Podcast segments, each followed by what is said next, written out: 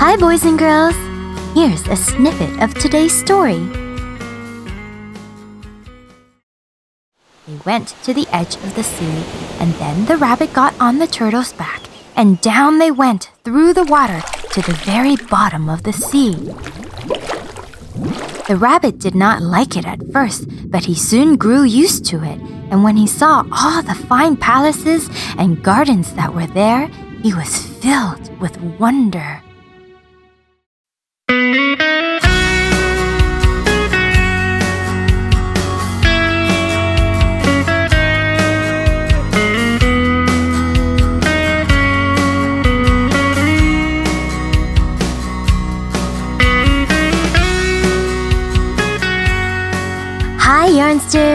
It's Teacher Nina here. I have a cute and funny little story for you today. Are you ready? Let's go! Today's story is called Rabbit's Eyes. Once upon a time, the king of the fishes fell ill, and no one knew what was the matter with him. All the doctors in the sea were called in, one after another, and not one of them could cure him. Once, when the fishes were talking about it, a turtle stuck its head out of a crack in a rock. It is a pity Said the turtle. that no one has ever thought of asking my advice. I could cure the king in a twinkling. All he has to do is to swallow the eye of a live rabbit, and he will become perfectly well again. This the turtle said, not because he knew anything at all about the matter, but because he wished to appear wise before the fishes. Now, it so chanced that one of the fishes that heard him was the son of the king counselor, and he swam straight home and told his father what he had heard the turtle say.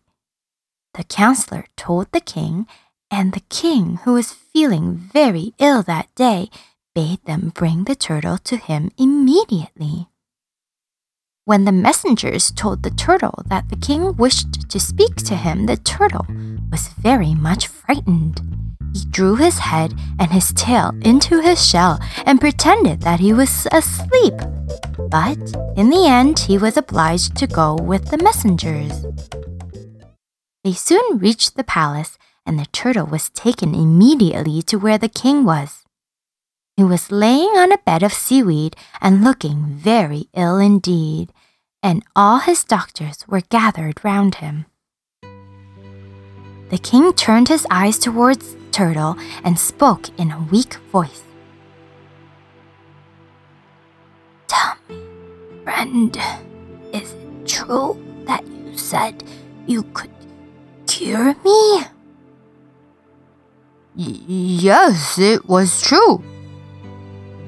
And that all I have to do is to swallow the eye of a live rabbit, and I will be well again? Yes, that was true too. Then go get a live rabbit and bring it here immediately, that I may be well. When the turtle heard these words, he was in despair. It did not seem at all likely that he could catch a rabbit and bring it down into the sea.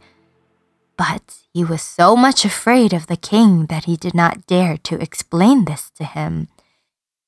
He said nothing but crawled away as soon as he could, wishing he could find some crack where he could hide himself and never be found again.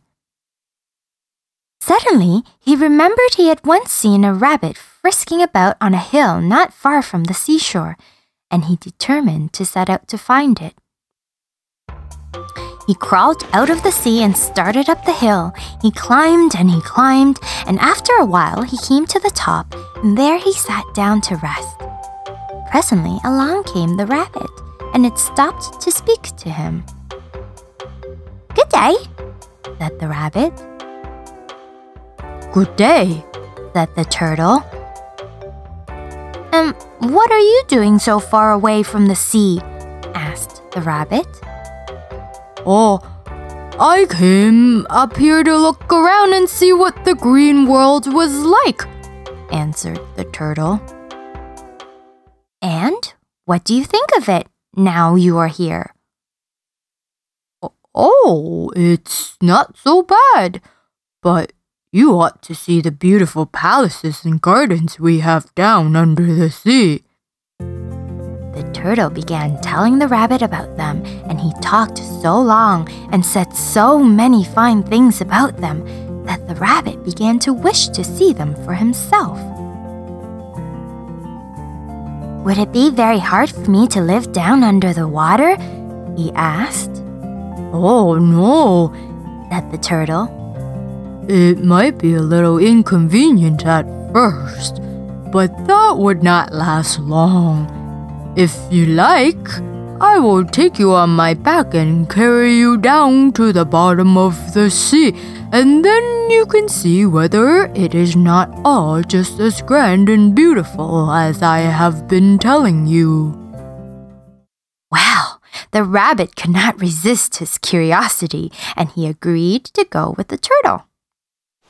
They went to the edge of the sea, and then the rabbit got on the turtle's back and down they went through the water to the very bottom of the sea. The rabbit did not like it at first, but he soon grew used to it, and when he saw all the fine palaces and gardens that were there, he was filled with wonder. The turtle took him directly to the palace of the king. There he bade the rabbit get down and wait a while, and he promised that presently he would show him the king of all this magnificence. The rabbit was delighted and willingly agreed to wait there while the turtle went to announce him.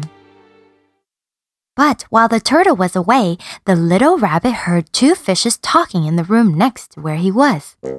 He was very inquisitive, so he cocked his ears forward and listened to what they were saying. What was his horror to find that they were talking about taking out his eyes and giving them to the king. The rabbit did not know what to do, nor how he was to escape from the dangerous position he was in. Presently the turtle came back, and the chief counselor came with him, and immediately the rabbit began to talk. Well, said he, it all seems very fine here, and I am glad I came, but I wish now I had brought my own eyes with me so that I could see it better. You see, the eyes I have in my head now are only glass eyes. I am so afraid of getting my own eyes hurt or dusty that I generally keep them in a safe place and wear these glass eyes instead. But if I had only known how much there would be to look at, I would certainly have brought my own eyes. When the turtle and the counselor heard this, they were very much disappointed, for they believed the rabbit was speaking the truth, and that the eyes he had in his head at the time were only glass eyes. I will take you back to the shore, said the turtle, and then you can go and get your real eyes and come back again, for there are many more things for you to see here. Things more wonderful and beautiful than anything I have yet shown you. Well, the rabbit was willing to do that, so he got upon the turtle's back, and the turtle swam up and up with him through the sea. As soon as they reached the shore, the rabbit leaped from the turtle's back, and away he went up the hill as fast as he could scamper, and he was glad enough to be out of that scrap, I can tell you. But the turtle waited and waited, and he waited, and he waited. But the rabbit never did come back and at last the turtle was obliged to go home without him. As for the king of the fishes, if he ever got well, it was not the eye of a live rabbit that cured him. Of that you may be sure. The end. There you have it, Yarnsters. Did you like that story? I thought it was pretty funny. I hope the turtle stopped lying after that. Well, Join me again on Yarn Story Factory next time for another great story. Until next time, this is Teacher Nina speaking. Goodbye.